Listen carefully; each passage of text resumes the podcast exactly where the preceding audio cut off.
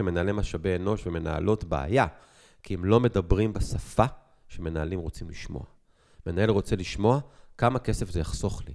כשאתם באים לישיבה ואומרים בואו נשקיע באושר של העובדים, ישר יבוא מנהל הכספים ומנהלת הכספים ויגידו כמה זה יעלה לנו. תגידו להם, זה לא יעלה לנו, זה יחסוך לנו. אנחנו נרוויח הרבה מאוד, ואז תסבירו להם למה.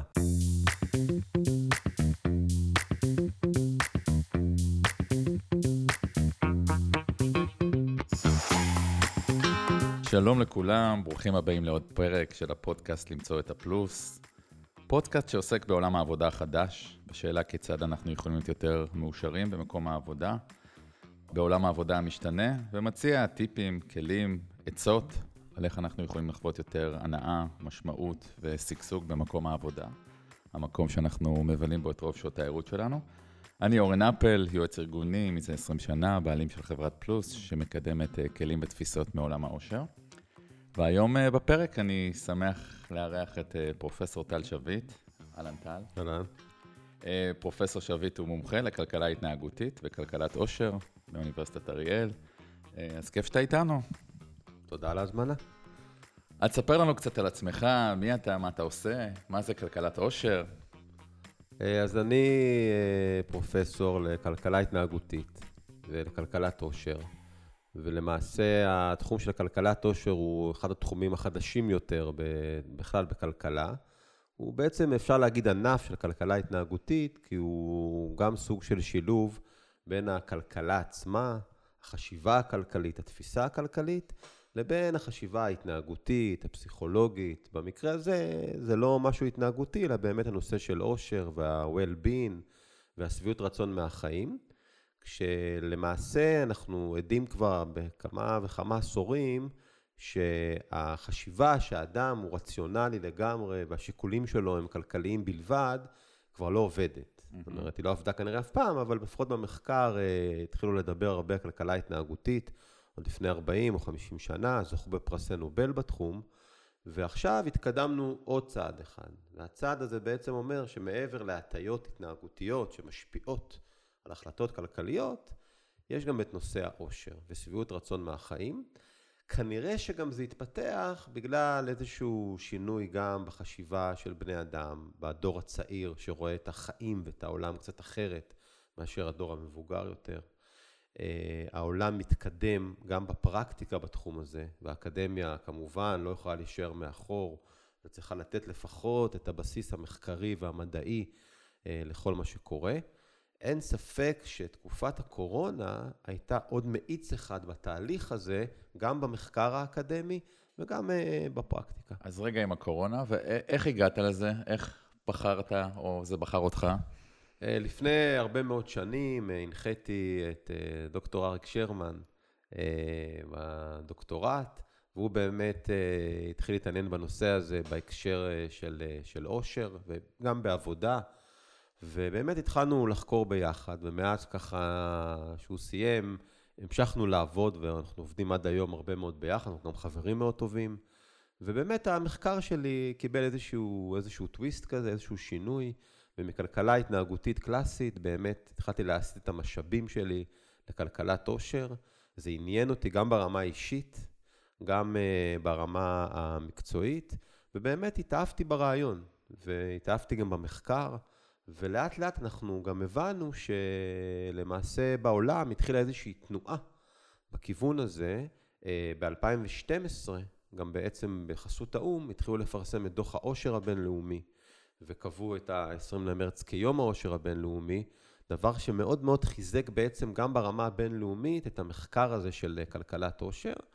ואפשר להגיד שהעשור האחרון, באמת, מ-2012, הוא ככה עשור של הפריחה של התחום הזה, ואנחנו עם הגל הזה גם התקדמנו.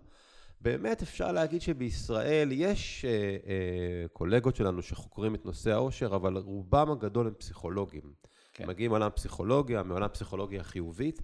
זה לא התחום שלנו, אנחנו לא עוסקים בפסיכולוגיה חיובית, אנחנו בעצם עוסקים בערך הכלכלי שיש לאושר, גם ברמה של ארגונים, אבל גם ברמה של מדינות. למשל, למה שווה להשקיע באושר מבחינת מדינה? אם זה להפחתת תחלואה למשל, שעולה הרבה מאוד כסף. אם זה להגדלה של פריון העבודה, גם ברמה הלאומית, ועוד כל מיני ערכים שהם ממש ממש כלכליים. ו... ואיך הקולגות בכלכלה מסתכלים עליך, או במנהל עסקים? מה... תראה, אני כבר אה, הרבה שנים בתחום המחקר ובאקדמיה, וגם לפני 20 או 30 שנה, אה, בתחום, בתחום הכלכלה ההתנהגותית, היה מין כבשה שחורה כזו. אוקיי. Okay. והסתכלו עליו ככה, בטח כל הכלכלנים המסורתיים, בככה צורה לא הכי ידידותית. אני זוכר שהיינו מגיעים לכנסים, והיה איזה סשן אחד כזה, פינתי כזה, ב, בסוף הכנס בסוף בצהריים, כשאף אחד גם ככה לא מגיע, על כלכלה התנהגותית, וחוץ מהאנשים שהציגו, אף אחד לא הגיע. ועם השנים ראינו את ההתפתחות, גם פרסי נובל בתחום, כן, וגם uh, יש כבר כן. ממש אגודות בכלכלה התנהגותית, ויש כנסים שהם רק שלנו, והתחום הזה גם הגיע לפרקטיקה. ואני חושב שאותו תהליך שעבר עם כלכלה התנהגותית, עובר היום עם כלכלת עושר. אז אם אני מסתכל עשור או שניים קדימה, אז ברור לי שאנחנו לפני, או שכל הטוב עוד לפנינו. איזה יופי, תכף נשמע. התמיכה בתחום תהיה גם בפרקטיקה וגם באקדמיה. לפני שנגדיר ככה אושר, ומה זה אושר לפי הכלכלה, רגע של אושר בחייך המקצועיים, רגע שאתה ככה חשת את הדבר הזה, שתכף נגדיר אותו. הרגעים הכי גדולים של האושר אצלי בעבודה, אני חושב, זה כשמודיעים לי שדוקטורנט שלי אה, קיבל את האישור. מבחינתי, כשאני מלווה דוקטורנט ארבע או חמש שנים, ופתאום ביום אחד יש איזה טלפון שאומר לו, בסדר, אושר לך דוקטורט, מרגע זה אתה דוקטור. עבורי זה כמו ילד שפתאום אה, ככה, אה, אה, אתה יודע, התרומם פתאום וגדל וצמח אחרי הרבה מאוד שנים של השקעה. זו עבודה מאוד קשה. ובאמת, לא כל כך מעריכים לצערי בארץ את האקדמיה. לא, אתה רואה את זה גם בהשוואה לקולגות בחו"ל, אפילו ברמות השכר או ההשקעה באקדמיה, אפילו בציבור הרחב, לפעמים יש איזשהו זלזול לאנשי אקדמיה. לצערי, אני חושב שאקדמיה זה דבר מאוד חשוב. נכון שיש גם ביקורות מוצדקות אולי על ההתקדמות ועל ההוראה וצורת ההוראה והתאמה לעולם החדש, גם בתכנים אגב, כן. שעל נושאים של עושר, שלא מלמדים מספיק באקדמיה. אבל עדיין אני חושב שלאקדמיה יש חשיבות מאוד גדולה, למחקר יש חשיבות מאוד גדולה, בטח בתחום הזה. אני חושב שאנשים מהתחום של העושר בפרקטיקה צריכים ונדרשים לקרוא יותר מחקרים, לקבל יותר מושג למחקר. יכול להיות שהתפקיד שלנו זה להעביר את המחקר לציבור הרחב או לאנשי הפרקטיקה בצורה יותר ידידותית. אז אה, אני חושב שאתה עושה את זה טוב, ותכף נשמע קצת על מחקרים. ומה שמעניין ברגע של אושר שלך, שאני יכול להגיד לך שהוא כבר חוצה עוד אנשים, זה שהאושר שלנו הרבה פעמים נובע בכך שיש פה משמעות, שקשור למישהו נכון, אחר שהוא השיג. נכון. כלומר, לא ציירת רגע שקיבלת איזשהו קידום, נכון. לא, זה לא עליי, אני כבר... אלא האושר שלנו תלוי וקשור באנשים אחרים. נכון. תגיד לי, איך הכלכלה ההתנהגותית מגדירה אושר? מה זה אושר לתפיסתך? תראה, אני, אנחנו הולכים על התפיסה באמת המדעית יותר, שמשתמשים בה גם בנושא הזה של מדידת אושר בינלאומית, ודוח האו"ם, זה דבר שהוא נורא קריטי לנו, ולמעשה ההגדרה הכי קלאסית זה שביעות רצון מהחיים. אבל רגע, יגיד פה דניאל קיינמן בספרו לחשוב מהר, לחשוב לאט, בשני ההבדלים שהוא עושה בין evaluated well-being ל-experienced well-being, שאולי אושר הוא גם חוויה, הוא לא רק הערכה שלי על הסיפור, אלא הוא משהו יותר הוליסטי, שמערב גם רגש וחוויה פיזית. אז נכון, אז קודם כל זה נכון, ולכן במדידת אושר בעצם אנחנו מודדים כמה וכמה פרמטרים, ובמחקרים שלנו אנחנו בודקים את הפרמטרים האלה מול כל המשתנים המסבירים. אז נכון ששביעות רצון מהחיים זה המדד העיקרי, אבל אנחנו גם מודדים רגשות. אנחנו מודדים רגשות חיוביים ורגשות שליליים באותו זמן, ואנחנו מודדים גם משמעות בחיים. Okay. אוקיי. וכל המכלול הזה בעצם נותן לנו הרבה מאוד מושג לגבי העושר. בהגדרות האלה של עושר, אה, אה, אתה יכול להסתכל על עושר כמשהו שהוא יותר יציב, לטווח ארוך יותר. הרגשות זה משהו שמשתנה, אתה קם בבוקר שמח ואתה יכול להיות בצהריים עצוב ואחר הצהריים עוד פעם שמח, זה משהו שהוא מאוד מאוד תנודתי, ואגב אנחנו גם רואים את זה במחקרים. רגע זה משהו מאוד תנודתי, שביעות רצון מהחיים היא פחות או יותר בסטדי סטייט, היא קבועה לאורך שנים, וכדי לשנות אותה צריכים תהליכים הרבה הרבה יותר עמוקים מאשר רגש, אתה יודע, אתה בבוקר תהיה עצוב, בצהריים שמח, אחרי צהריים עוד פעם עצוב. זה משהו שברמה של שעה או של יום יכול להשתנות. והוא מדד סובייקטיבי, אני מדווח על עצמי, או שיש גם מדדים מקרו-כלכליים שיכולים לנבא אושר? תראה, אני חושב שאי אפשר להתייחס לאושר כמשהו אובייקטיבי. בסוף זה בתפיסה שלי, כמה יש לי שביעות רצון מהחיים. נכון שיש היום יותר ויותר מחקרים שמנסים אולי למצוא אינדיקציות אה, פיזיולוגיות שקשורות אולי אה, לאנזימים שהמוח שלנו משחרר, ל-DNA, לדברים מהסוג הזה, אבל בסופו של דבר זה בעיני המתבונן. מה התפיסה שלי לגבי העושר או השביעות רצון שלי מהחיים? ואנחנו רואים באמת שהתפיסה הסובייקטיבית היא מאוד מאוד חזקה, והיא מושפעת מהרבה מאוד גורמים. אנחנו בעצם אה, מדמים את זה לסוג של פסיפס מאוד מאוד גדול, עם הרבה מאוד חלקים, וכרגע במחקרים שלנו ושל הקולגות שלנו, אנחנו בונים את הפסיפס הזה. Okay. אוקיי. אז לא הגענו ל-100% של הפסיפס, אבל אפשר להגיד שהגענו ל-80% אולי. אז, אז תכף נשמע על המרכיבים של הפסיפס, אבל, אבל יש לזה, כלומר, אתה יושב בתוך כלכלה, אז יש ערך כלכלי לאושר? כן, יש ערך כלכלי עצום לאושר, ואפשר אולי אה, לפרוט אותו לכמה סוגים של ערכים כלכליים. אם אני מתחיל במקומות עבודה, אז אנחנו כבר יודעים מהרבה מאוד מחקרים, ואני מניח שכל מי שעוסק בתחום המשאבי אנוש גם יודע, שכשהעובדים מאושרים, אז קודם כל פריון העבודה עולה, ופריון העבודה שווה כסף. אוקיי. Okay. אין פה בכלל ספק. אנחנו יודעים שמעבר לפריון העבודה, העובדים נשארים יותר שנים בארגון. אם אני מסתכל למשל על הייטק, שאני לוקח עובד ולוקח לי לפחות שנה להכשיר אותו לעבודה, אבל אחרי שנה נוספת הוא כבר עוזב אותי, כן. אז אני מפסיד הרבה מאוד כסף. אנחנו יודעים שעובדים מאושרים חולים פחות, ולכן מפסידים פחות ימי עבודה. זו, זה רק ברמה של עובדים, כן? עד כמה זה חשוב לי לפריון העבודה. אבל מעבר לזה, אם אני אסתכל מחוץ לארגון, ברמה של מדינה, אז כשאנשים מאושרים, אז רמת התחלואה שלהם נמוכה יותר. ותחלואה זה משהו שעולה הרבה מאוד כסף למדינה. הוצאות הבריאות יכולות להיחסך, אני לא יודע בכמה אחוזים בדיוק, וזה תלוי כמו, כמובן כמה משקיעים באושר, ולכן יש הרבה מאוד מדינות שמבינות שצריך להשקיע באושר של האזרחים. יש כזה מסע על"ג, נכון? עושר כן, לאומי גולמי? כן, העושר לאומי גולמי, יש, באיחוד האמירויות גם יש שרה לאושר, ביפן ובאנגליה יש שרי בדידות, כשההבנה היא שאפילו צריך להתמקד לפי קבוצות גיל. למשל, התמקדות בגיל השלישי, בפנסיונרים, ששם רמת התחלואה היא הכי גבוהה, דווקא השקעה בהם, באושר שלהם, בפעילות שלהם, אה, מורידה את התחלואה. וזה חוסך למדינה הרבה הרבה מאוד כסף, שלא נדבר על רמת הפרט, שכשהוא בריא, אז ברור שהחיים שלו טובים יותר, אבל גם ברמה הכלכלית אה, זה חוסך לו הרבה מאוד כסף.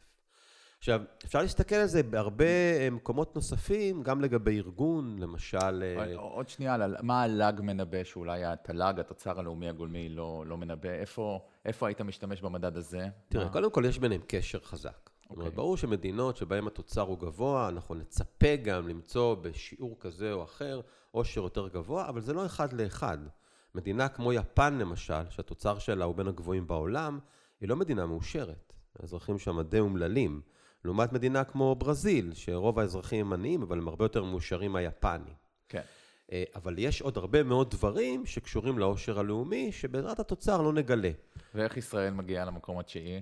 או אתה מככבת ככה כן, במקומות הגבוהים? כן, אז תראה, קודם כל זה באמת אה, סוג של פרדוקס. ואין לנו מחקר היום שלקח את הפרדוקס הזה והשווה למדינות אחרות.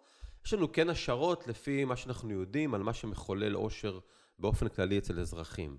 אז יש כמה דברים שהם ייחודיים לישראל, או נורא קיצוניים נגיד בישראל, ביחס למדינות אחרות. למשל, למשל הקהילתיות בישראל היא מאוד חזקה.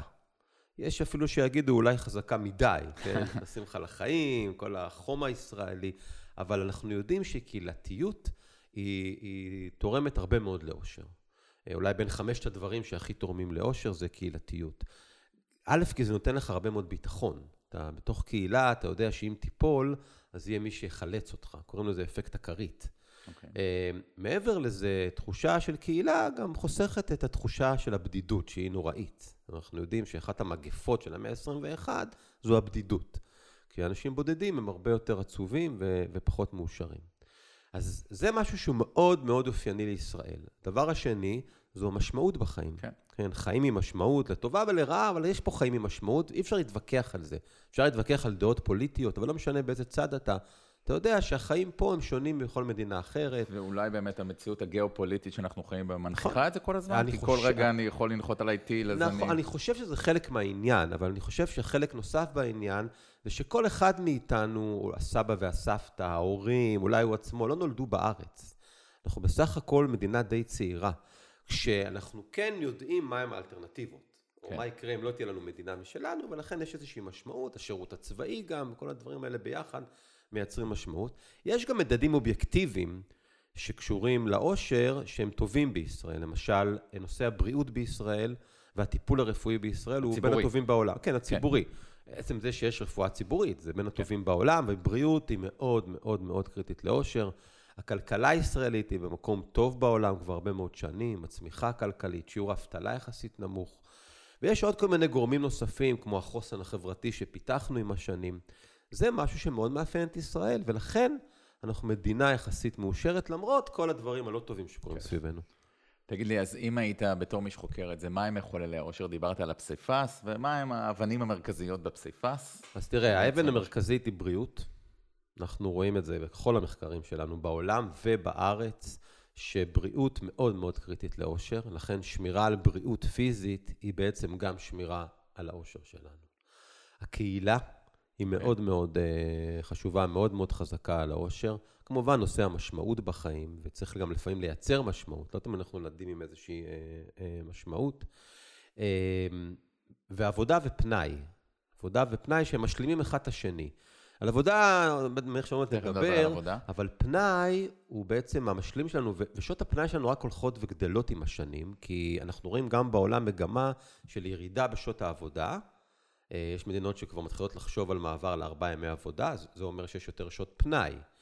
וגם uh, בישראל יותר יותר אנשים היום פעילים בפנאי שלהם. הצעירים. הצעירים, לא, גם המבוגרים. תראה, גם זקנים כמוני, אז אני מקפיד ללכת כל יום כמעט לחדר כושר, כי זה חשוב לי לא רק מבחינת ספורט ובריאות, זה גם הפנאי האקטיבי שלי. Okay. אוקיי. והסיפור של האקטיביות בפנאי, זה, זה העניין בעצם. כי זה שיש לך יותר שעות פנאי, אם נגיד נעבוד פחות ימים, זה לא, זה לא יכול להוסיף לך לאושר אם תשב בבית ותראה כל היום טלוויזיה. Mm-hmm.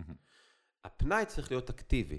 אקטיבי זה אומר שאתה עושה ספורט, שאתה הולך לחוגים, שאתה נפגש עם חברים, שאתה מתנדב בקהילה, כי גם נתינה זה אחד הדברים הכי חשובים לאושר. אנחנו גילינו את זה במחקר שעשינו על ישראלים, שישראלים בני 30, 40, שבילדות אה, נתנו להם ערכים או הקנו להם ערכים של נתינה, הם הרבה יותר מאושרים מאחרים. ולכן, אם אני לוקח את כל המכלול הזה של בריאות ופנאי ועבודה, אנחנו קוראים לזה ניהול עושר. כלומר, אתה יכול ממש לייצג עוד לא כמובן במובן מדויק, אבל משוואה, כן. שיכולה להגיד בריאות כן. פלוס משמעות, כן. פלוס פנאי, כן. ניהול של כל אחד מהאזורים האלה. ועבודה וכל הדברים האלה, כשאתה יודע לבחור במינון הנכון, וגם לשמור על הגבולות ביניהם, כל זה ניהול עושר. זאת אומרת שאתה לא יכול לצפות שהעושר יגיע אליך סתם ככה, אתה צריך לקום בבוקר, וכמו שאתה מנהל את התקציב הביתי, אתה צריך לנהל את העושר הביתי. לא רק לעצמך, גם לבני המשפחה שלך. כמו שבארגון צריך לנהל את העושר של העובדים, של הלקוחות ושל הספקים. אז, וכמו שבמדינה מנהלים את העושר של האזרחים. יפה. מה, מה הפתיע אותך במחקר? בתור מי שקורא הרבה מחקרים? תראה, דבר אחד מעניין שמצאנו בישראל, שהוא קצת הפוך לעולם, שאצל ישראלים, מה שפוגע באושר זה תחושת הפראייר. זאת אומרת, עם ישראל, כן, זה בעצם גם מראה או מוכיח בצורה די מדויקת שאושר הוא גם עניין תרבותי. זאת אומרת, אה, יש פה אלמנט תרבותי, אצל ישראלים נושא הפראייר זה דבר שהוא מאוד תרבותי. הרצון לא לצאת פראייר. הרצון לא לצאת כן. פראייר, כן? וזה משהו שנורא משפיע גם על ההתנהגות שלנו, אבל גם על האושר שלנו. תן לי דוגמה. אה, תראה, אני חושב שהדוגמאות הכי טובות זה מה שקרה בקורונה. דווקא התחושה של קבוצות באוכלוסייה, שאחרים עושים מה שבא להם, ואנחנו לא, לא עושים אה, מה שאנחנו רוצים לעשות, אז זה גם אה, פגע בטיפול במגפה עצמה, כי אנשים הפסיקו להיות ממושמעים, אבל זה גם פגע בתחושת העושר של אנשים, שאמרו, רגע, למה אני צריך לחיות בסגר, כשאחרים יוצאים, עושים מסיבות או דברים אחרים? וזה מגיע עד רמה של ניהול משברים. זאת אומרת, מי שלא מבין את התרבות של הישראלים, לא יכול לנהל את המשברים שקשורים לישראלים, או לנהל את המדינה, כי הנושא ההתנהגותי והשאיפה לאושר הם דברים שנורא נורא נוגעים לכל אחד מאיתנו.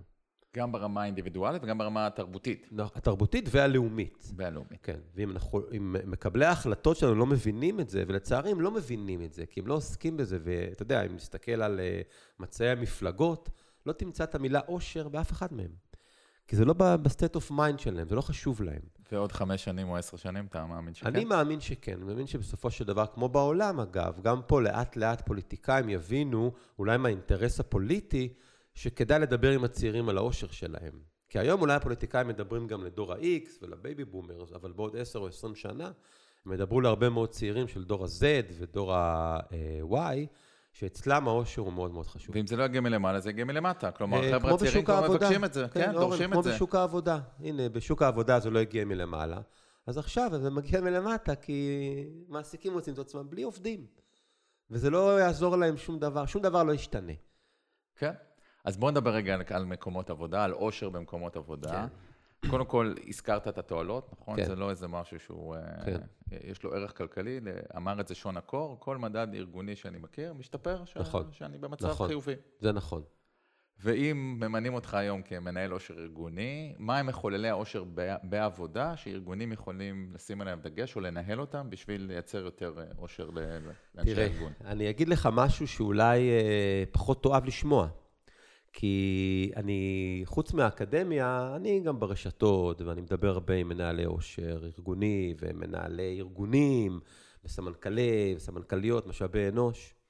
אני חושב שהיום בתחום המקצועי, יש קצת חוסר הבנה, אולי גם אולי חוסר קריאה של אה, מחקרים, מסכים? אה, בנושא הזה, ומשתמשים בכלים של פעם עבור העובדים של מחר, שהם כבר עובדים של תסביר. תסביר, זו נקודה מאוד חשובה, תסביר. אה, אני אתן לך דוגמה שלפעמים קצת מרגיזה אותי, אבל אני לא אוהב להתערב בזה כל כך.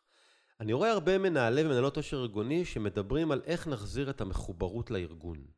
ככלי להחזיר עובדים ולחזק את העובדים ולשמר אותם בארגון. זה לא יעבוד יותר. אני חושב שהעובדים הצעירים היום לא רוצים את המחוברות הזו. הם חוששים שהמחוברות זה משהו שיגרום להם לעבוד יותר שעות, שיפגע להם באיזון בין הבית לעבודה, שידרוש מהם מחויבות גדולה יותר, והם מפרשים את המחויבות הגדולה יותר בזה שהבוס יכול להתקשר אליהם ביום חמישי בתשע בערב ולהגיד להם, כנסו שנייה למחשב, אני צריך שתכתבו לי איזשהו מייל. כן. זה לא עובד יותר. היום העובדים שבאים לעבודה רוצים בעצם שלושה או ארבעה דברים מרכזיים שקשורים לאיזון הזה בין בית לעבודה. אחד, זה הפחתת המתח והלחץ בעבודה. גם ארגון הבריאות הבינלאומי הגדיר את השחיקה בעבודה ואת הלחץ כגורם שמחולל אה, מחלות. ממש ככה. ויש מעט מאוד התייחסות בארץ לנושא הזה של שחיקה מה? ולחץ גבולות, בעבודה. ימי עבודה, רגע, שעת לא, עבודה? לא, זה שחיקה ולחץ בעבודה זה עד כמה יש לי מתח נפשי בגלל העבודה. אוקיי. שבזה אנחנו בכלל אנחנו רואים מאוד. אנחנו כן. גרועים מאוד בזה. זה דבר ראשון שצריך לטפל בו, כי זה מייצר חרדות, חוסר שינה, עד לדיכאון. וזה נובע מכמות הזמן שאני מבלה במקום זה העבודה, או מכמות דברים. העיסוק הקוגניטיבי שמעסיק אותי גם בזמן אורן, זה בבית. נובע מהכל. מהכל. מהאופן שבו מנהלים אה, מתעמרים בעובדים, מהאופן שבו מנהלים, אה, או מקום העבודה, התרבות הארגונית, בהרבה מקומות עבודה, התרבות הארגונית היא תרבות רעילה. ואם רוצים שהעובדים יהיו מאושרים, אז קודם כל צריכים לשנות את התרבות הארגונית, את השיח הארגוני, את הכבוד שיש לעובדים, והכבוד העדתי, כי בסופו של דבר כשלא מכבדים עובדים, גם עובדים לא מכבדים מנהלים. וזה נובע מלחץ לשורה התחתונה, רצון לתפוקות, ליצרנות. זה- מהכל, כן, או לפעמים גם מחוסר הבנה שאם אני אדחוק את העובדים עוד יותר, אז הם ייתנו לי יותר ויותר ויותר ויותר, ואני אראה את זה בשורה התחתונה, עד שהכל מתפוצץ לי בפרצוף, כי העובדים הטובים עוזבים אותי, או אני לא מצליח לגייס עובדים, כי המוניטין שלי בשוק, שאני מעביד קשה, ככה העובדים כן. מדברים. כלומר, זה פרדיגמות של אה, המהפכה כן, זה הניהול של אתמול. עבור העובדים של אה, היום, וזה לא עובד יותר. אז אחד זה הפחתת מתח. איך כן. אנחנו מייצרים זה- סביבה נכון, שאפשר נכון. רגע לנשום בה יותר. בדיוק. עכשיו זה, אתה יודע, כל אחד יודע איך, אה, איך עושים את זה. זה עם, אה, עם, אה, אתה יודע, שילוב של שעות נורמליות בעבודה. אם זה לייצר תרבות בעבודה שמפחיתה את המתח. אם זה אפילו לתת לעובדים איזשהו טיפול פסיכולוגי, ארגוני, שמלווה אותם לאורך העבודה, שמבין ומזקק את כל הדברים הרעים שמיוצרים בעבודה, בתחושות שלהם, ברגשות שלהם ובאושר שלהם. כן, עוזר להם לבנות כלים של חוסן. לגמרי, כמו שמלמדים אותם. מיומנויות של אה, כל. אחד באיש מקצוע, ללמד נכון. גם את ניהול החוסן וה-well-being שלי. לגמרי. דבר השני זה נושא של אה, גמישות בעבודה. וגם פה הפרשנות היום היא לא נכונה. כשאני מדבר על גמישות, אורן, אז אני חושב שהרבה מנהלי ומנהלות משאבי אנוש יגידו לי, זה שעות גמישות, זה עבודה מהבית, זה כן היברידי, לא היברידי. זה לא זה, זה לא הסיפור, וגם המחקרים שאנחנו עושים בארץ, אנחנו רואים שזה לא זה. גמישות, כן? גמישות זה, זה הבחירה. העובד רוצה שתהיה לו בחירה. כי יכול להיות שהבחירה שלו תהיה להגיע למקום העבודה, כי לא נוח לו לעבוד בבית. אל תכפו עליו, לא עבודה מהבית, לא עבודה היברידית ולא עבודה רק במשרד. תגידו לעובד, יש לך זכות בחירה. אתה יכול לבחור את ימי העבודה שלך מהבית, אם אתה בכלל רוצה לעבוד מהבית, אולי הוא לא רוצה לעבוד מהבית. לגבי שעות, יש עובדים שנורא רוצים לעבוד מתשע עד חמש. הם לא רוצים לעבוד לפני תשע ולא רוצים לעבוד אחרי חמש. ויש עובד שיגיד לך, לא, אני רוצה לעבוד עד אחת, לנוח עד ארבע ומארבע לעבוד.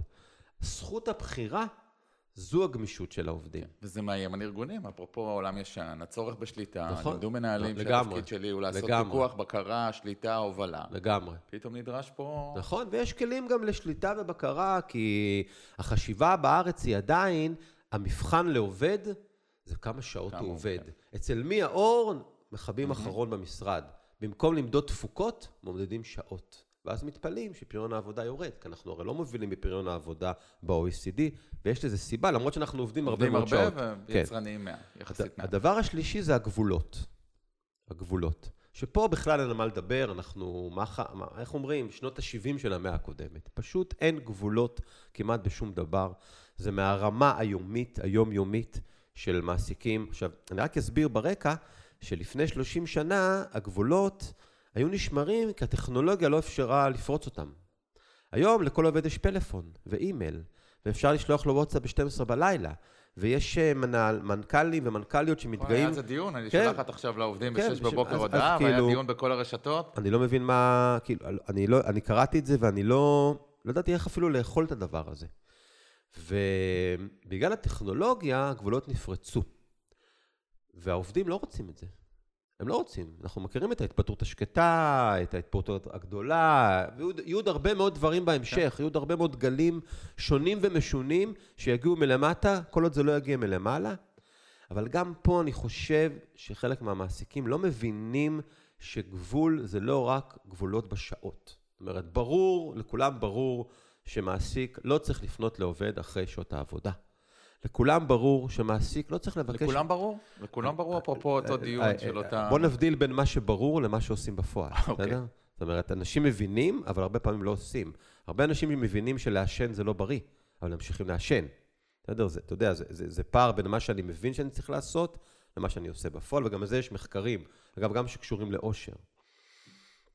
אבל... כשאני מסתובב בארגונים, אני, אני פוגש מגוון, כן. אבל לא כולם מבינים שלרדת לארבעה ימים ולעבוד פחות ולצאת להפסקה יאפשר לי יותר פריון, יותר אפקטיביות. עדיין יש איזה צורך. אז תראה, יכול להיות שבישראל, אנחנו, כמו שאמרת, אנחנו חיים 40 שנה אחורה בכל נושא של ניהול, אבל אני חושב שיותר ויותר מנהלים מבינים את זה. הם לא מבינים אולי מספיק לעומק את המשמעויות הכלכליות, וגם פה יש למנהלי משאבי אנוש ומנהלות בעיה, כי הם לא מדברים בשפה שמנהלים רוצים לשמוע. מנהל רוצה לשמוע כמה כסף זה יחסוך לי, כמה זה טוב לי בשורה התחתונה. אל תדברו עם המנהלים ועם מנהלי הכספים, שאתם באים לישיבה ואומרים בואו נשקיע בעושר של העובדים, ישר יבוא מנהל הכספים ומנהלת הכספים ויגידו כמה זה יעלה לנו. אז תגידו להם, זה לא יעלה לנו, זה יחסוך לנו. אנחנו נרוויח הרבה מאוד, ואז תסבירו להם למה. ואפילו תתחילו עם פיילוט במחלקה אחת ותראו איך זה עובד. זאת הבעיה, יש קצר בתקשורת. בשפות. בין, בשפות, זה לא, זה בתקשורת, אבל זה שפה שצריך לדבר. מנהלים רוצים לשמוע על כסף, זה לא יעזור לאף אחד, כי בסוף הם מחויבים מול הבעלים להראות שבשורה התחתונה שיש רווח. רגע, הפסיכולוג שבי רגע מתכווץ בדבר הזה, כן. לא כי אני לא מסכים שיש כן. ערך כלכלי וזה שיקול חשוב. אני שואל, האם לא נכון להשקיע בעובדו של, באושרם של אנשים, כי זה גם הדבר הנכון לעשות? כן, יש לזה תוצאות כלכליות, אבל אה, אולי זה גם נכון מעבר לשורה התחתונה? תראה, זאת גישה אה, רכה לניהול עסקים. אבל לצערי, העולם לא עובד ככה. בסוף יש בעלי מניות, בסוף יש דירקטוריון, בסוף יש מנכ"ל שצריך לבוא ולהסביר לבעלי המניות למה החברה לא הרוויחה.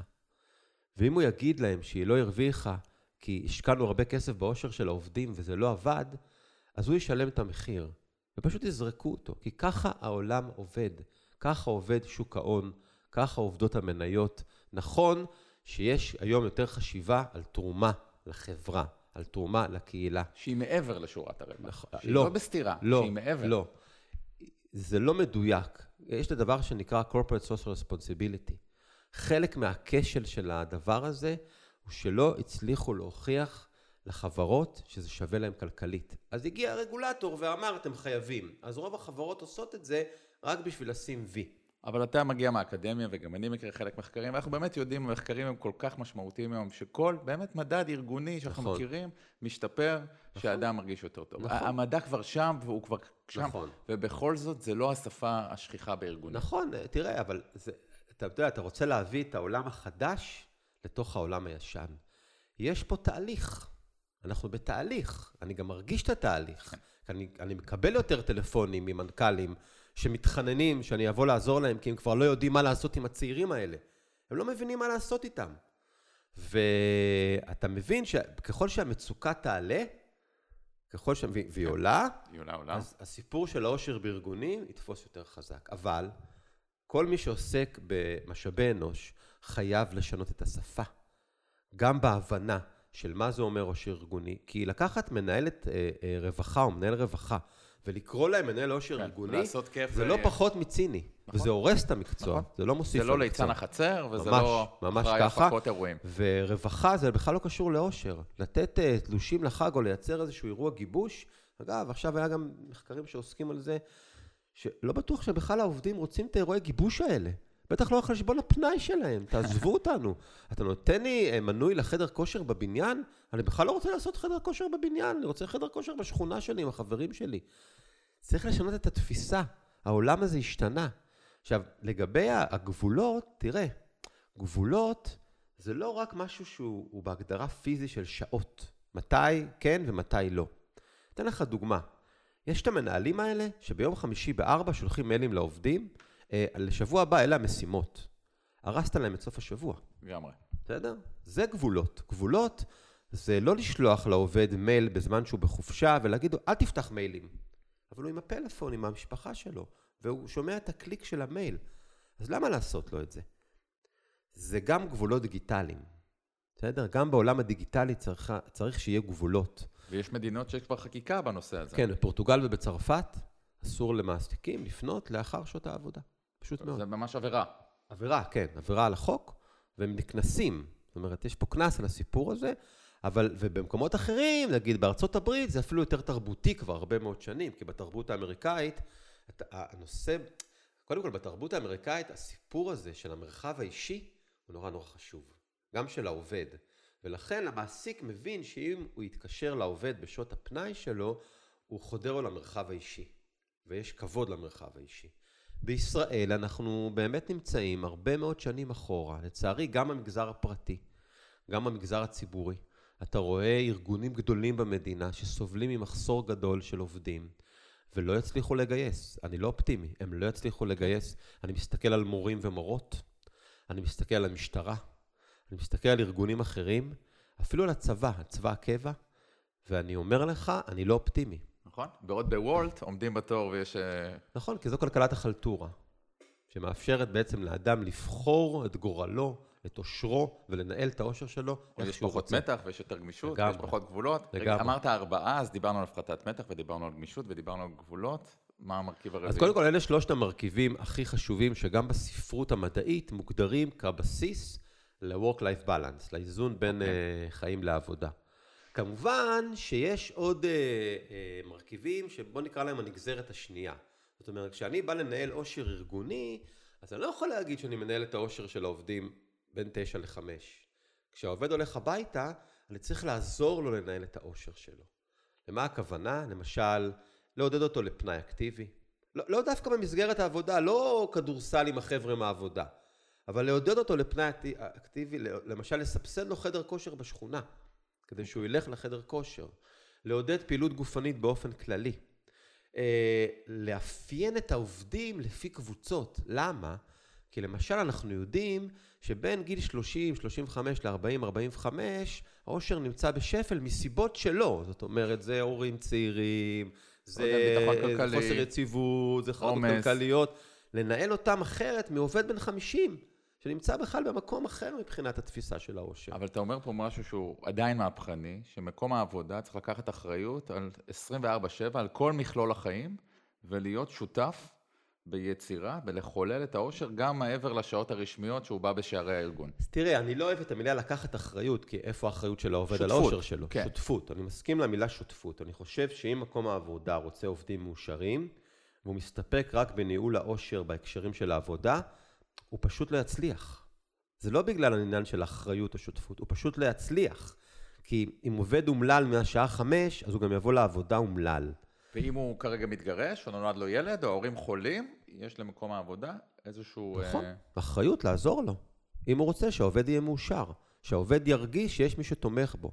ואף פעם אל תגידו לעובדים שהעבודה זה הבית השני שלהם. זה כבר ממש לא הבית השני שלהם. זה לא, זה לא רק שזה לא עוזר, זה עושה אוקיי. בדיוק ההפך, זה מייצר היום אצל עובדים ציניות. נכון? כי אז אני- מוצאים כן, לחל"ת כן. את ה... עכשיו, אני חייב להגיד בבית. משהו דווקא בהקשר של הקורונה. הקורונה חידדה אצל הרבה מאוד עובדים תחושה שהם נבגדו על ידי מקום העבודה, בסדר? שזרק אותם בקורונה. חלק מהעובדים לא רצו לחזור אחרי כן, הקורונה. נשבר האמון. כן.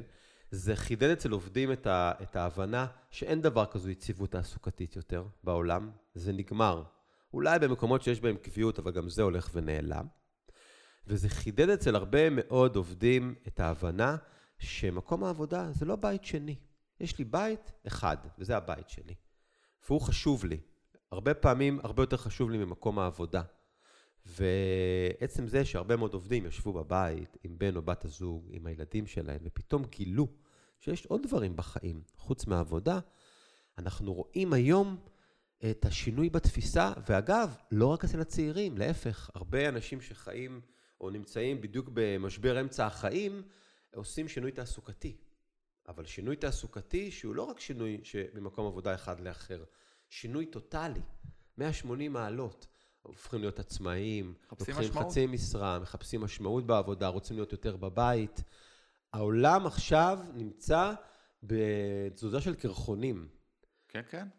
וזה מה שקורה, ואני צופה שבעוד חמש, עשר, אולי פחות שנים, אנחנו נראה אה, עולם אחר שמאזן בין עבודה לבין החיים, וגם ניהול אחר של החיים. אני מקווה. תגיד לי, איפה הכסף נכנס פה כמשפיע על עושר? כי יש הרבה מאוד עיסוק בארגונים על שכר, כן תורם לעושר, לא תורם לעושר. איפה... תראה, אה, כסף מאוד חשוב לאושר. אבל הוא לא חשוב לאושר כי אני אקום כל בוקר ואחבק את הכסף שלי ויגיד, וואי, איזה כיף, יש לי מלא כסף, איזה ריח טוב יש לשקלים האלה. כסף חשוב לאושר הוא, הוא תורם למכונות אושר. ואני אתן לך את הדוגמה שאני תמיד אוהב לתת. אנחנו יודעים מהרבה מאוד מחקרים בכלכלה, לא כלכלה התנהגותית, דווקא מחקרים אמפיריים, שככל שיש לך יותר כסף, עד נקודה מסוימת אתה יותר בריא. כי כסף עוזר לך אה, לקבל טיפול רפואי טוב יותר, בארץ טיפול רפואי פרטי, לזרז תורים. האוכל שאתה אוכל הוא אוכל בריא יותר, יש לך אולי יותר זמן לפעילות גופנית וללכת לחדר כושר, ולעשות דברים חשובים. אולי אתה גם צריך לעבוד פחות שעות, כי יש לך יותר כסף, אז יש לך יותר זמן פנוי.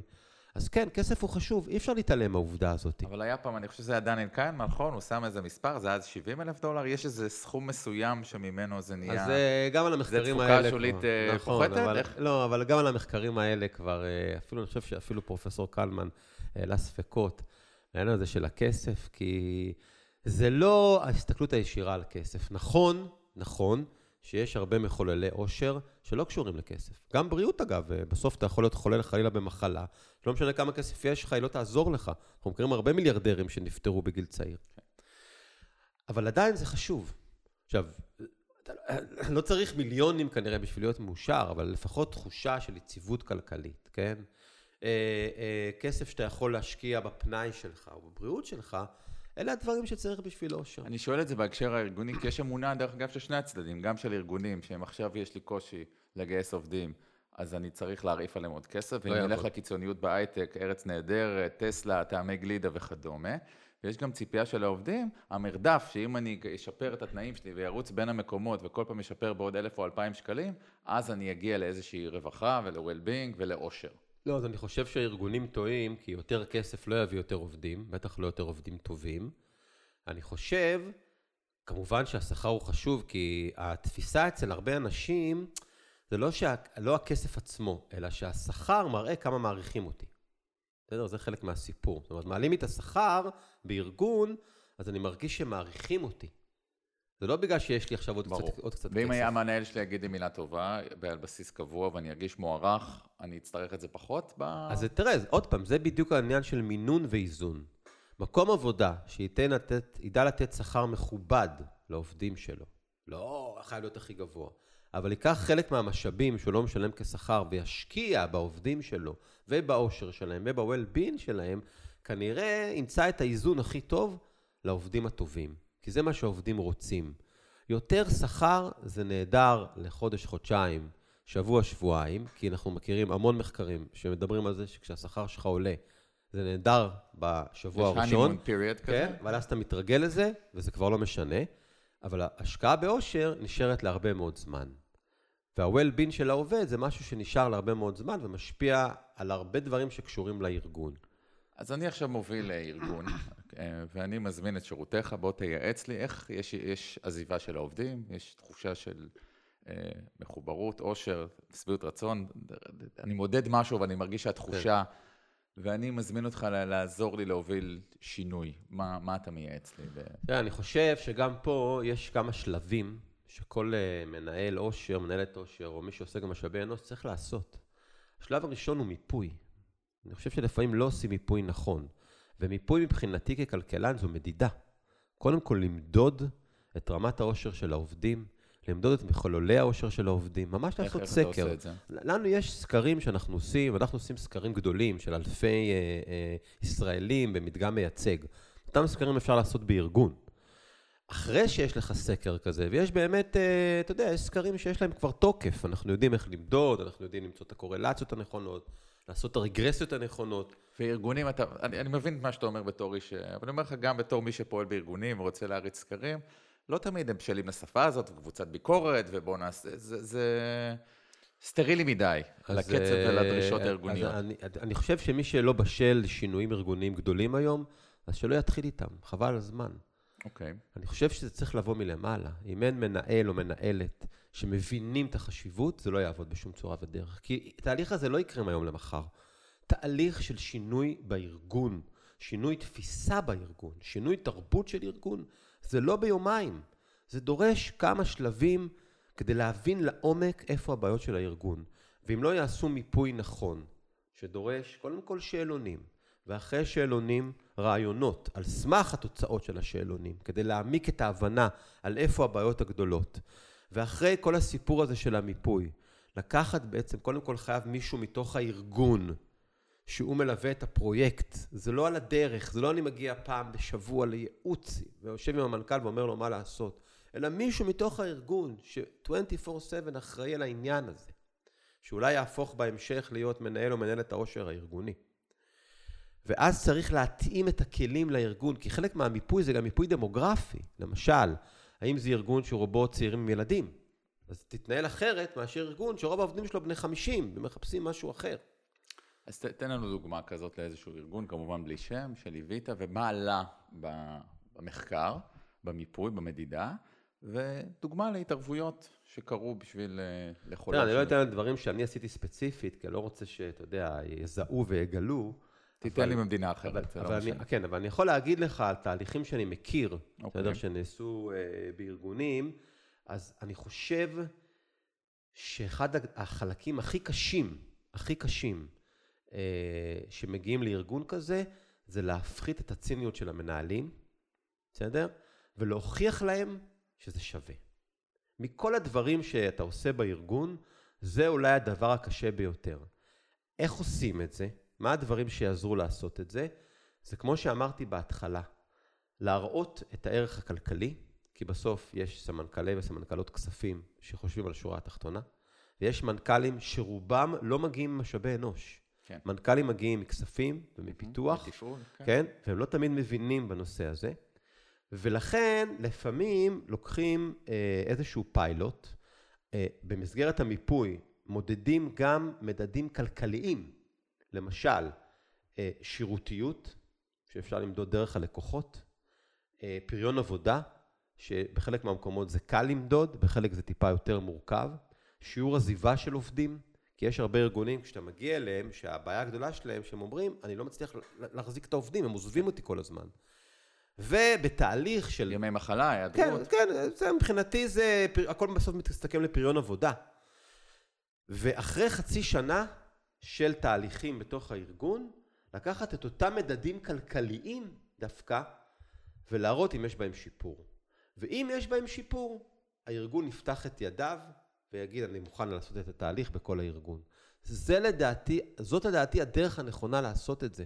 כי בלי מנהלים שמחויבים לעניין, לא ישקיעו משאבים, וזה לא רק המשאב הכלכלי, זה לא רק הכסף שצריך להשקיע בניהול העושר, זה גם התפיסה, זה גם התרבות הארגונית, זה אפילו השפה, אני אתן לך דוגמה ממחקרים שלנו, וזה אנחנו כן מכניסים הרבה לארגונים, הנושא של יצירתיות. עד כמה חשוב לעובד להרגיש שהוא יצירתי. ואז אנחנו אומרים למנהלים, אל תגידו לעובדים רק כמה אתם טובים, תגידו להם כמה אתם יצירתיים, תשנו את השפה בארגון גם למנהלי הביניים. תסביר את זה יותר, למה, למה זה חשוב לאושר? כי מסתבר שעובדים שמרגישים שהם השקיעו מאמץ יצירתי בעבודה שלהם הם יותר מאושרים, פשוט מאוד.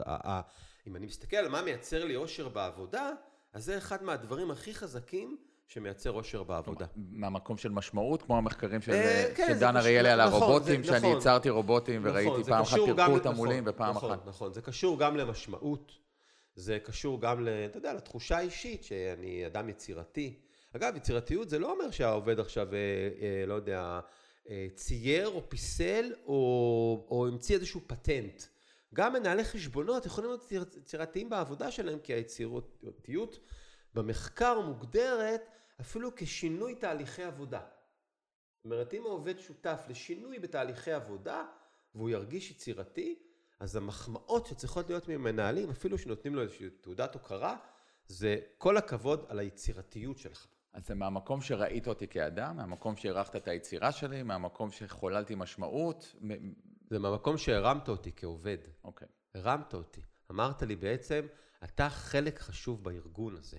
אתה יצירתי, אתה תורם מהיצירתיות שלך. אנחנו גם חיים בעולם של יצירתיות. כולם היום רוצים להיות יצירתיים, כולם רוצים להיות יזמים. אתה מאפשר לעובד להיות יזם בתוך הארגון. ולכן, הוא, אתה יודע, הוא, הוא מרגיש שהוא לא רובוט, הוא לא עושה כל היום את אותה עבודה. אתה מאפשר לו קצת לפתוח את העיניים ולעשות משהו שאולי גם יעזור לו בסופו של דבר בעבודה, והקשבת לו. כי אם הוא הביא את היצירתיות שלו, הקשבת לו, והוא שינה תהליכי עבודה, כי הקשבת לעובד. כן. וזו התחושה שעובדים רוצים לקבל היום. מה עוד יש שהוא ככה quick wins? מעבר, כי לא תמיד, או עד שאני מתחיל לעשות את השאלונים, ותמיד יש רעש, ו- וככה כן. גם בתור מי שמסתובב בארגונים ומנסה להוביל את הדבר הזה, כמה זה לא פשוט לייצר מדידה, מדידה לאורך זמן, מדידה בלי רעשים, להוכיח כן. קשר סיבתי כן. בין הדבר הזה לדבר הזה. ו- כי, כי באמת פה המקום של המחקר נכנס, מה הם ה-low hanging fruit, המקומות שאני יכול כן. להתחיל היום בניהול אז, ארגון אז, בשביל לייצר יותר עושר. תראה, המקום שבו השינוי יכול להיות הכי מהיר וגם הכי, הכי מהר משפיע גם על העובדים, על התחושה שלהם, זה האיזון בית עבודה. זאת אומרת, שמה אפשר לעשות אה, דברים מאוד מאוד מהירים היום למחר, העובדים מיד ירגישו את השינוי, וזה יכול לפתוח את התהליך לדברים עמוקים יותר. אני אתן לך דוגמאות. א', בנושא שעות העבודה.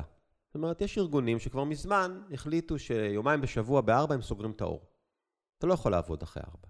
אה, למשל, אה, הנחיה שייתן המנהל הבכיר או המנהלת הבכירה לעובדים אה, ולמנהלי הביניים, אתם לא מתקשרים לעובדים אחרי שעות העבודה. זו החלטה. כן. זו רק החלטה. והחלטה יכולה להיות ברגע, והנה התחושה של העובדים תהיה תחושה עצומה ומיידית. עצומה ומיידית. אה, למשל, להורות למנהלים שביום חמישי בצהריים הם לא שולחים יותר לעובדים מיילים על המשימות שלהם. כי זה גורם לעובדים בסוף שבוע כל הזמן לחשוב על המשימות שלהם. זה קוויק ווינס. מעולה. זאת אומרת, זה הדבר שאתה יכול לבוא לארגון, חבר'ה, אלה הנקודות, מעכשיו והלאה ככה מתנהגים. המנכ"ל בא, עושה מצגת, אומר למנהלי הביניים, מעכשיו זה מה שהולך להיות בארגון. אומרים לעובדים, מרגע זה אנחנו לא פונים אליכם יותר בשעות הפנאי, עובד שנוסע לחופשה, לא נוסע יותר עם לפטופ, אנחנו לא מרשים לו, וזהו. ובתור כלכלן התנהגותי, אני שואל אותך, למה זה לא טריוויאלי? כלומר, המחקרים מאוד ברורים במקום הזה, וההתנהלות, יש פער כמעט גדול מדי. איך זה לא מדבר ביחד? תראה, א', יש פה תהליך של הריון. הנושא הזה, אנחנו כרגע בהיריון, בסדר? בנושא הזה של, אה, של אושר בכלל, באופן כללי בעולם, חשיבות האושר ואושר בעבודה. חלק מהמנהלים והמנהלות שייכים אה, לאתמול. זה לא בגלל הגיל שלהם, זה בגלל התפיסה שלהם. אני גם חושב שהאקדמיה אשמה בחלק מהסיפור הזה, כי כשאנחנו מלמדים כלכלה, ושאנחנו מלמדים אפילו התנהגות ארגונית, אנחנו לא שמים מספיק דגש על הדברים ממש, האלה. נכון. אז גם אנחנו אשמים, אם אני לוקח על עצמי את האקדמיה, גם אנחנו אשמים בזה. אנחנו לא מחנכים מספיק לחשיבות של העניין הזה. אתה יודע, גם uh, מי שלומד הנדסה, ויום אחד יהיה מנכ"ל, צריך לקבל uh, ידע והבנה וקורסים בתואר הראשון נכון. כבר. אפילו בשני, נכון. בתואר במנהל עסקים, לימדו נכון. אותי מימון, ולימדו אותי שיווק, ולימדו אותי נכון, משחק עסקים. אבל תראה, אבל תראה, כמו כל דבר, גם באקדמיה, יש תהליכים, זה לוקח זמן. ולשכנע עכשיו מישהו שאחראי לימודי הנדסה, בוא תכניס קורס על עושר, זה קשה. כמו שקשה לשכנע מנכ"ל שעושר זה חשוב. וזה ייקח זמן, אבל זה יקרה בסוף. זה ייקח זמן, אבל זה יקרה בסוף. ובסוף, מה שייצא מזה, זה עולם שיהיה טוב יותר גם לעובדים, אבל גם למנהלים. כי בסוף, גם מנהל הוא בן אדם. ומנהלים, גם הם סובלים מחרדות, ומלחץ, ומחוסר היוון, ומבעיות לב, ומלחץ דם, ובסוף מנהל שמבין את החשיבות של העושר, של העובדים שלו, יבין גם את החשיבות של העושר על עצמו. וכשהוא יצא לחופשה, הוא יגיד לעובדים שלו, אני שבועיים בחופש המשפחה, אל תפנו אליי, יש לי סמנכ"ל או סמנכ"לית, הם יעזרו לכם בינתיים. אז אתה אומר את זה לא רק כאותך אדם אופטימי, גם כי אתה רואה נכון את המספרים, או שאתה רואה את התמורות בשוק העבודה, קח אותנו רגע שנתיים או חמש שנים לא, קדימה. לא, אני אומר את זה כי יש משפט מאוד מפורסם שאומר שמה שלא עושה השכל עושה הזמן. וככל שהצעירים יתפסו יותר עמדות ניהול, אנחנו נראה יותר את השינוי במגמה. אני בונה על הצעירים. שצעירים מה זה דור YZ? כן, מה זה צעירים? כן, כן, דור YZ. ככל שהם יהיו יותר מנהלים בכירים, אתה גם מתחיל לראות היום את השינוי בגישה, גם אצל מנהלים בארץ. אני מכיר אגב כמה מנהלים בכירים מאוד, וגם בעלי הון בכירים מאוד, שמחזיקים חברות ענק, שדיברו איתי כמה פעמים, שהם מבינים כמה עושר חשוב, והם רוצים להתחיל להשקיע בזה. והם מתחילים להשקיע בזה, הם משנים את הגישה. ולדעתי הקורונה האיצה את התהליך הזה. ואנחנו נראה. אז יכול להיות שבעוד חמש שנים לא נראה את סוף התהליך, כן. אבל נראה שלב כבר מתקדם יותר, ובעוד עשר שנים אנחנו כבר נהיה בליגה אחרת לגמרי בעולם ובארץ, ומעבר לזה, אתה יודע, יש הרבה חברות בארץ שהן חברות בינלאומיות, ואת ההנחיות הן מקבלות מהמטה הבינלאומי, והמטה הבינלאומי יושב בסקנדינביה, או באמריקה, או בפורטוגל, וכששם יהיה שינוי, אז גם לפה יגיע השינוי, וכשהוא יתחיל להיות בחברות כאלה, אז גם חברות מקומיות יתחילו להבין שאין להם ברירה, כי ככה זה עובד. זה כלכלה, תחרות. בתחרות תהיה גם על העובדים הטובים. מקסים. אני שותף לזה גם באופטימיות ובלראות את השינוי הזה קורה. כן. תגיד לי, מה אנחנו עוד לא יודעים על עושר? איפה הגבול של המדע והמחקר? ושם עוד אנחנו עוד לא יודעים, או מה עוד לא מפוענח. אני חושב שהפסיפס עוד לא מלא. זאת אומרת, יש עוד הרבה מאוד, אולי אלמנטים קטנים יותר, זה לא בריאות שאנחנו יודעים שהיא נורא משמעותית, שאותם עוד לא פיצחנו לגמרי. אני חושב שעוד לא פיצחנו לגמרי את העניין התרבותי. כי אתה יודע, זה דורש המון המון מחקרים בין תרבותיים ובינלאומיים, וגם המדע בעניין הזה של כלכלת עושר הוא נורא צעיר. עוד אין מספיק שיתופי פעולה בין, אתה יודע, 20-30 כלכלנים מכל העולם שעושים איזה מחקר כזה בינלאומי. אז אני חושב ששם אנחנו עדיין לא, אנחנו עדיין לא נמצאים בעולם הזה של תרבות ואושר. ובמשאלה, היית רוצה להגיע לאיזושהי רגרסיה או לאיזושהי נוסחה מאוד ברורה, ש... או להגיד, יש, אני יכול להבין את הפקטורים המרכזיים, אבל יש כל כך הרבה רוח ורגש בדבר הזה, שכנראה גם לא נגיע לעולם. אנחנו לא נגיע ל-100%, זה לא מדע מדויק. אין, אין סיכוי שנגיע ל-100%, ואני מניח שגם עם השנים, גם הפסיפס משתנה, זה לא פסיפס קבוע. כי מה, ש... מה שגרם לאנשים אושר לפני 30 שנה, לא גורם להם אושר היום. מעולה. אז מה השתנה בתרבות? מה עכשיו, נגיד, עולה או במה במגמת עלייה? תסתכל, אני מסתכל על ישראל למשל, כי זה נורא מעניין.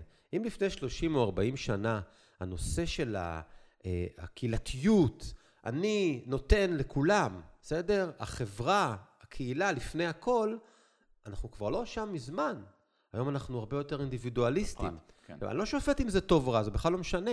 היום אדם מסתכל קודם כל על עצמו, לפני שהוא מסתכל על אחרים. להגיד לך אם זה טוב או רע? לא יודע, תשפוט אתה. זה מאפיין, כן. אבל זה מאפיין. אגב, יש שטוענים, ואולי גם אני, שזה אולי חלק מהנורמליות שלנו. אנחנו הופכים להיות מדינה של אנשים נורמליים שאומרים, כמו בכל מדינה בעולם, אני רוצה לחיות חיים טובים, אני רוצה לחיות חיים בריאים, אני רוצה לחיות חיים בטוחים. בסדר? עכשיו, אנחנו רואים את זה גם בכל העולם, אתה יודע, בנושא של כמה אנשים מוכנים להקריב. אתה רואה אפילו ברוסיה עכשיו, במלחמה עם אוקראינה, שהצעירים הרוסים לא רוצים לא להילחם. זה לא היה ככה לפני 40 שנה ברוסיה. אתה רואה מה קורה באיראן. הצעירים לא מוכנים יותר לקבל את הדבר הזה. אז אולי זה לא יצליח עכשיו, זה יצליח בסיבוב הבא, או בעוד שני סיבובים. הצעירים בעולם מחוללים מהפכה, שקשורה בעיקר לשביעות רצון שלהם מהחיים. ואנשים עדיין לא מבינים את ההקשרים האלה, שבעצם אין הבדל גדול בין המהפכה השקטה להתפטרות הגדולה, למה שקורה באיראן לצעירים, למה שקורה ברוסיה לצעירים. ולבלייק כן, Lives Matter, בדיוק, ולמי טו. בדיוק, וגם מה שקורה לצעירים הישראלים. זה, כל- הכל מגיע מאותו מקום, כל אחד במגרש שלו. והעולם משתנה, לא יהיה ברירה, כי למנהיגים לא תהיה ברירה פשוט בסופו של דבר, וזה יעשה שינוי מאוד מאוד גדול בעולם, לא רק במקומות העבודה. באופן כללי, גם בכמה אנשים תורמים למדינה שלהם, בנתינה. עכשיו, תראה, זה לא משהו שאני יכול להגיד לך שלא חשבנו שיקרה לפני עשר שנים, הרבה לפני הקורונה, והרבה לפני שדיברו גם על עושר ברמה לאומית, כמו שמדברים עליה היום, כי היו ניתוחים של דור ה-Y ודור ה-Z, לעומת דור ה-X למשל, וה baby boomers, והייתה הבנה בהרבה מחקרים שזה דור אחר לגמרי. זה דור שיותר חושב על עצמו, יותר אינדיבידואליסטי, רואה את העולם בצורה אחרת. אגב, לטובה, לא דווקא לרעה. לא מוכן לחוזה שאנחנו חתמנו עם בדיוק, העולם הזה. בדיוק, אתם רואים, בדיוק. מסתכלים, אומרים, וואלה, זה לא עסקה בדיוק. כזאת טובה. תראה, אין ספק שגם הטכנולוגיה עזרה פה לסיפור הזה, כי ברגע שיש אינטרנט, ויש פייסבוק, ויש רשתות, והכל חשוף, ואף שלטון לא יכול להסתיר יותר, אז הצעירים בכל מדינה רואים בדיוק מה קורה בעולם, והם גם רוצים את זה. הם גם רוצים. זה לא אומר שאין עדיין קבוצות קיצוניות בכל מקום, שבנויות מאידיאולוגיה כזו או אחרת, אבל רואים איזושהי תנועה גדולה של קרחונים, שמזיזה את העולם ממקום אחד למקום אחר לגמרי. מה אתה חוקר עכשיו באופן אישי, או מה מעניין אותך לחקור בשדה הזה של אה, אושר, אושר בעבודה, אושר... תראה, אנחנו חוקרים עכשיו הרבה מאוד את הסיפור של ה-work-life balance, ממש, של האיזון בין החיים לעבודה. זה נושא מאוד מאוד חם עכשיו במחקר האקדמי, עם ההשלכות הכלכליות שלו, בסדר? אה, ואנחנו ממשיכים לעבוד על, הפסיפ... על הפסיפס הזה. פשוט ממשיכים לעבוד על הפסיפס הזה, וכל פעם מוצאים עוד משהו ועוד משהו ועוד משהו, והמון דברים מאוד מעניינים. אנחנו, ככל שאנחנו חוקרים יותר, אנחנו מבינים כמה אנחנו יודעים פחות על העולם הזה של העושר, כמה הוא מורכב, אבל אנחנו מפתחים עוד ועוד כלים. כלים שאנחנו מקווים שנוכל גם בטווח הקצר יחסית לתת לפרקטיקה, כדי שיוכלו להתחיל לעבוד איתם, וכי אני, אני חושב באמת, ואני לא מנהל משאבי אנוש, ואני לא מתחום משאבי אנוש, שחסר כלים היום בתחום משאבי האנוש. כי הקפיצה הייתה מהירה יותר, או מהירה מאוד, מעולם של אה, ניהול משאבי אנוש, כמו שלמדו פעם, לניהול משאבי אנוש של דור ה-Y ודור ה-Z ודור העושר, בוא נקרא לו. וחלק מהמנהלים, מנהלות העושר, ה- ה- ה- ה- משאבי האנוש, לא, עוד לא קיבלו את הכלים המתאימים. כן. וזה נורא נורא חשוב לקבל את הכלים, כי הכלים של פעם, לא רק שהם לא עוזרים, הם לפעמים מזיקים למלחמה הזאת, למאבק הזה, לשימור עובדים, לשיפור המצב של העובדים, להתייעלות, ליצירת פריון עבודה טוב יותר, ואתה יודע, וליצירת חיים טובים יותר לכולם, גם לעובדים, גם לארגון וגם למנהלים. זה נשמע לי נקודה טובה לשים פה שלוש נקודות. ככה, אם אני מסכם, אז קודם כל אתה אומר שאושר הוא, הוא משאב, הוא בעצם מכונה, הוא משהו שאפשר וכדאי לנהל אותו ברמת הפרט, ברמת הארגון, ברמה הלאומית. ואתה אומר שכבר יש מחוללי עושר, יש אה, בפסיפס הזה, אנחנו יודעים מתוך המחקר שיש דברים כמו הפחתת אה, מתח, כמו הגמישות בשעות העבודה, כמו היכולת אה, להרפו, לשים גבולות, נכון. בשביל, אה, אה, מייצרים לנו יותר רווחה, יותר עושר, ולדבר הזה יש תועלות כלכליות, וכדאי נכון. להבין את זה מוקדם מאשר מאוחר, כי מי שלא יבין את זה כנראה לא ישרוד. אני חושב שכלכלית, חלק מהחברות לא ישרדו, א', כי לא יהיה להם עובדים, או שהעובדים הטובים לא ירצו לעבוד אצלם, וזה כמובן יפגע בכושר התחרות שלהם. אני חושב שמעבר לזה, היום אנחנו כבר מתחילים להיכנס במחקר לנושא של עסקים וארגונים, לא רק לניהול עושר של העובדים, גם לניהול עושר של הלקוחות. נכון? של הקהילה, כן. של הספקים, של כן, כל מחזיקי וזה, העניין. זה כבר ממש, של כבר, הסביבה. כבר ליגה אחרת. אנחנו מדברים על חברות שמייצרות מוצרים שהמטרה שלהם לעזור לאושר של הלקוחות שלהם. עד כדי כך. אם פעם דיברנו על מוצר שלא פוגע בבריאות, או לא פוגע ברווחה, אה, אנחנו מדברים היום על מוצרים שעוזרים ללקוחות לנהל אושר. מפותחן שכשאתה פותח את הבירה הוא סוגר לך את המחשב, ועד אה, חברות שאולי לפעמים באופן מוגזם משתמשות באושר בשביל לשווק. גם בעולם השיווק היום אנחנו רואים יותר ויותר מקומות שמוכרים אושר, בסדר? אם זה אמיתי או לא, זאת שאלה אחרת. לפעמים זה גם מייצר ציניות. אבל האושר תופס חזק בעסקים היום. אני מקווה. אז אה, קודם כל אני אודה לך גם על המחקר והעשייה שלך וגם על זה שאתה ככה עוסק בהנגשה שלו. איפה מוצאים אותך מי שרוצה לעקוב אחריך? אז יש לי בפייסבוק את הדף שלי, שאני מדי פעם גם כותב פוסטים ככה על האושר. אה, באינסטגרם, כמובן אה, באוניברסיטה, ששם אני מלמד ומסתובב וחוקר. ואתה יודע, אני פה, לא הולך לשום מקום. מעולה, ואני אפילו אגיד שבפוסטים שלך אתה תמיד מסיים, נכון? באושר אושר תרדוף. כן, אושר אושר תרדוף, זה הסלוגן שלי. אז אה, הנה, נלך איתו ונאחל לכולנו שלא יודע אם נרדוף, אבל נכיר ונחפש ונשאל וננהל. וננהל. אני חושב שזה כיוון טוב. טל, תודה רבה לך. תודה רבה. תודה לכם המאזינים, ואם מצאתם ערך בפרק, אתם אה, מוזמנים להפיץ אותו לפחות אה, לעוד אדם יקר אחד בחייכם. תודה רבה, נתראה בפרק הבא.